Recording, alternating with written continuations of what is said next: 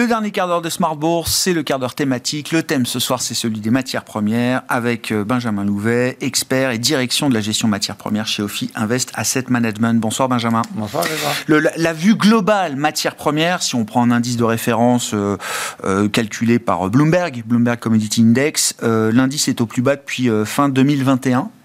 Pourquoi et quelles sont les matières premières spécifiques qui euh, tirent cet indice vers le bas depuis euh, plusieurs mois et trimestres maintenant? Alors c'est un peu toutes les matières premières. Je dirais que celle qui s'en sort presque le mieux, c'est le pétrole. Et le pétrole s'en sort presque le mieux parce qu'il y a un gendarme au milieu de tout ça qui met un peu d'ordre, qui est l'OPEP et notamment l'Arabie Saoudite, qui a réduit sa production pour faire face à ce qui explique une partie de la baisse des autres matières premières, un ralentissement économique qu'on a pu connaître dans le domaine manufacturier, notamment en Europe, aux États-Unis, en Chine avec le ralentissement immobilier et qui fait qu'on a eu euh, un peu de, ralentissement de la demande dans ce domaine-là. Ce, ralentissement, il s'est vu euh, notamment dans le domaine des métaux. Euh, et c'est là qu'on commence à voir des marchés qui ont plutôt reculé. Et ce recul a été appuyé par deux choses. La première et la plus importante, c'est que la Chine, est sortie de son Covid l'année dernière, et elle est sortie de ce Covid dans une situation un peu différente des pays occidentaux, parce qu'il n'y a pas eu d'aide pour les, ménages, pas eu d'aide pour les entreprises. Et donc, le, secteur, je dirais, euh, euh, économique chinois a tourné au ralenti. Et quand on est sorti de la crise, une fois passé le, bol d'air qui fait que les Chinois ont beaucoup consommé au mois d'avril de l'année dernière, on a eu des ISM qui étaient au plus haut depuis 2012, hein, euh, les consommateurs sont devenus beaucoup plus prudents. Mm. Et donc les entreprises sont devenues beaucoup plus prudentes et elles ont fonctionné avec des stocks. Elles ont apuré leurs stocks et donc elles n'ont pas été présentes du tout à la demande sur les marchés internationaux, ce qui a fait baisser les prix. Et pourtant, on a déjà eu l'occasion d'en parler ensemble, euh, Grégoire, la demande de métaux l'année dernière. La demande finale a, monté. Et elle a monté également. 9%, non C'était le reste du monde. 9% pour le cuivre en Chine, 4% au niveau mondial. Donc on avait pourtant de la demande, mais on a eu ce phénomène de déstockage chinois, de ralentissement économique qui a pesé. Et puis on a eu un autre élément sur certains métaux, notamment sur le nickel, c'est une montée en puissance de la production, notamment de l'Indonésie, qui ont beaucoup pesé euh, sur le cours du, nickel, qui est un des métaux qui a le plus corrigé l'année dernière. Et puis le dernier pan de la cote, je dirais, dans les métaux, euh, dans, les matières premières, pardon, ce sont les, matières premières agricoles. Et là aussi, on a eu euh, plutôt une année assez décevante. D'abord parce qu'on a eu des très bonnes, des très bonnes récoltes, décevantes en termes de prix, hein. oui. des très bonnes récoltes aux, aux États-Unis notamment, en Russie. Euh, où on a eu des énormes exports, on a eu le retour du, blé et des céréales ukrainiennes également euh, sur le marché, parce que le corridor, bon an, mal an, fonctionne à peu près correctement, euh, ce qui a beaucoup pesé sur le cours du blé, sur le cours du maïs. Seule lueur d'espoir au milieu de tout ça, le cacao, qui lui est sur des records absolus. on a battu tous les records sur le cacao, parce qu'on a des problèmes de récolte, au contraire dans les gros pays producteurs. Mais globalement, on a eu une année assez décevante pour les matières premières lié à ce ralentissement économique, à l'apurement des stocks en Chine, mais il y a des lueurs d'espoir sur pas mal de, domaines. Oui, parce que quand j'écoute les autres euh, marchés, euh, on a quand même des marchés à la fois obligataires et actions qui nous disent, euh, bah, en fait, non, la croissance est en train de réaccélérer, euh, les taux ont corrigé à la hausse, les marchés actions euh, achètent la croissance, la croissance des entreprises et la croissance réalisée. pour certains analystes, il y a même l'idée peut-être d'une réaccélération de l'économie américaine, d'un phénomène de no landing. Quand on regarde un peu dans le détail en Europe, ça va pas en Allemagne, ça va moyennement en France, mais toute la périphérie est en train de réaccélérer. On sent que le phénomène de déstockage est peut-être passé, les productions manufacturières industrielles se stabilisent, voire euh, donnent des signaux un peu plus euh, positifs. Je suis étonné de ne pas le voir euh, vite et maintenant dans le compartiment des matières premières, qui est, non mais qui est quand même des marchés, vous le savez mieux que moi, où ça peut bouger très vite, très fort, en anticipation de, phénomènes macro importants. Alors on est quand même sur, sur une période un peu particulière. On sort du nouvel an chinois, qui est quand même un gros consommateur de, matières premières. Et donc, le marché est en train de se rouvrir progressivement. C'était fermé jusqu'au 24 février. Hein. donc là, on, on re-rentre dans une période plus active et ça devrait commencer à se voir dans les, dans les, dans les, dans les cours. Mais je vous rappelle une chose, le syndrome de la tomate. Hein. Euh, le cours d'une matière première, il est fait spot contrairement au prix d'une action ou d'une obligation qui est basée sur la valeur d'une entreprise, qui est l'actualisation des flux futurs les matières premières, c'est l'équilibre offre-demande à l'instant T.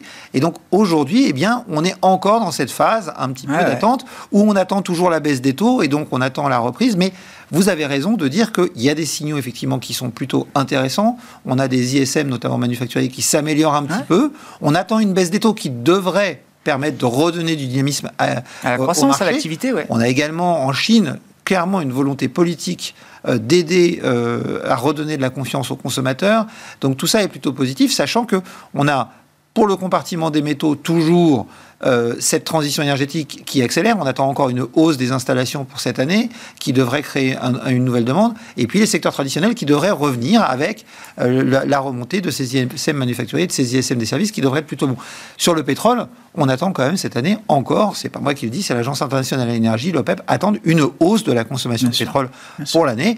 Et donc on est pour l'instant dans cette phase de transition où on a un peu de stock, on a euh, des réserves parce qu'on sait que l'Arabie Saoudite ne produit pas au maximum. Donc Mais pour vous, c'est une question de temps le, redémarrage du complexe matière première, c'est plus une question de temps qu'une qu'une vraie euh, question. Quoi. Alors, je mettrais à part le secteur des matières premières agricoles, oui. particulier, qui dépend de l'évolution de la météo et, de plein de choses. Et là, on pourrait avoir des, des surprises avec euh, notamment la, période très chaude qu'on connaît en ce moment et qui peut éventuellement, s'il devait y avoir une nouvelle vague de froid derrière, poser un gros problème sur les récoltes, notamment sur les fruitiers, euh, qui, sont, déjà en fleurs, hein, qui sont des... bien sûr.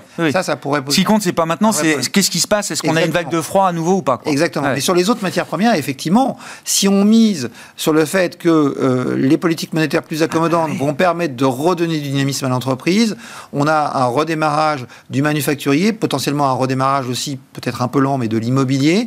Tout ça, c'est de la consommation de matières premières, c'est de la consommation d'énergie. Et donc sur le reste du complexe, c'est plutôt bon. Et puis sur les métaux, on a déjà eu l'occasion d'en parler, avec la transition énergétique qui crée des besoins absolument considérables c'est qu'une affaire de temps. C'est plus une question de, de, quand et pas une question de si. Ah, voilà, c'était ça.